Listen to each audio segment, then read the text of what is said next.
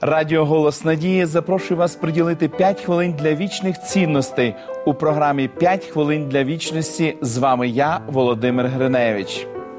Те, як Ісус ставився до жінок, суперечило звичаям того часу. Він ясно показав, що Бог при творінні не планував робити одну людину нижче іншої. Стосунки між чоловіками і жінками в часи земного життя Ісуса Христа були жорстко регламентовані. Тим не менш, Ісус спілкувався з жінками настільки відкрито і природно, що це вражало його сучасників. Рабинська традиція вчила, що з жінкою слід поменше розмовляти, навіть якщо це твоя дружина. Незважаючи на це, Ісус тісно дружив з двома жінками Марфою і Марією, в чиєму домі він неодноразово гостював, що було незвично для того часу.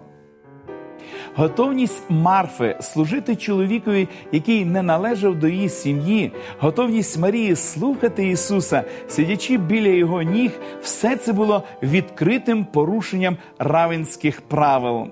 Одна з найдовших розмов з усіх зареєстрованих в Біблії це розмова Христа з Самарянкою. Саме їй, а не своїм учням, Ісус вперше оголосив, що Він є Месія. Ісус погодився бути помазаним жінкою, що теж було скандально для того часу. На бенкетах раби помазували гостей, але ніяк не жінки.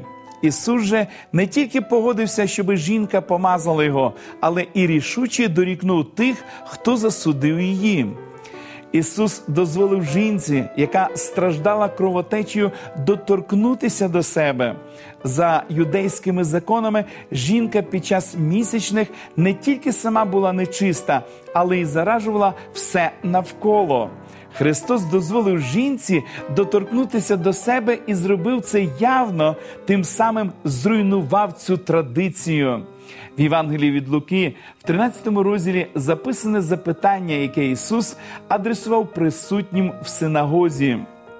Чи ж цю дочку Авраамову, яку сатана був зв'язав 18 ось років, не належить звільнити її суботнього дня від цих пут?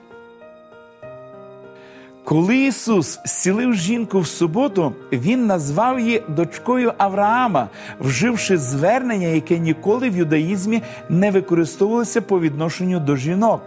Тільки чоловіків наживали духовними нащадками Авраама. Але Ісус точно знав, що казав, навчаючи тим самим, що духовний зв'язок з Богом не є привілеєм виключно чоловічої статі. Якщо після всіх цих прикладів у когось ще залишилася рішучість вважати жінок нижчими істотами, тоді йому слід зробити одне з двох: або переписати святе письмо, або перестати називати себе послідовником Христа. Якщо ви жінка, дякуйте Богові за це. Якщо ви чоловік, просіть Бога навчити вас поводитися з жінками як з рівними, наслідуючи приклад Ісуса. Помолимось. Дорогий Господь, ми безмежно вдячні Тобі за гарні повчальні біблійні історії.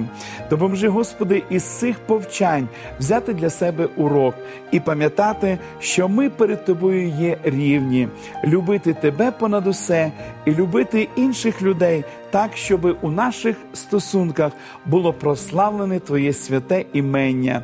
Дякуємо Тобі за те, що Ти нас створив на свій образ, і ми є Твоїми дітьми. Молимось в ім'я Ісуса Христа. Амінь. Пам'ятайте, Бог є любов, і Він однаково любить як чоловіків, так і жінок. Якщо у вас є потреба в молитовній підтримці чи проблема, за вирішення якої ви хотіли б щоб ми помолились, телефонуйте або напишіть нам за номером телефону 0800 30 20 20 або написавши на електронну адресу biblesobachka.hope.ua. Нехай благословить вас Бог. До побачення!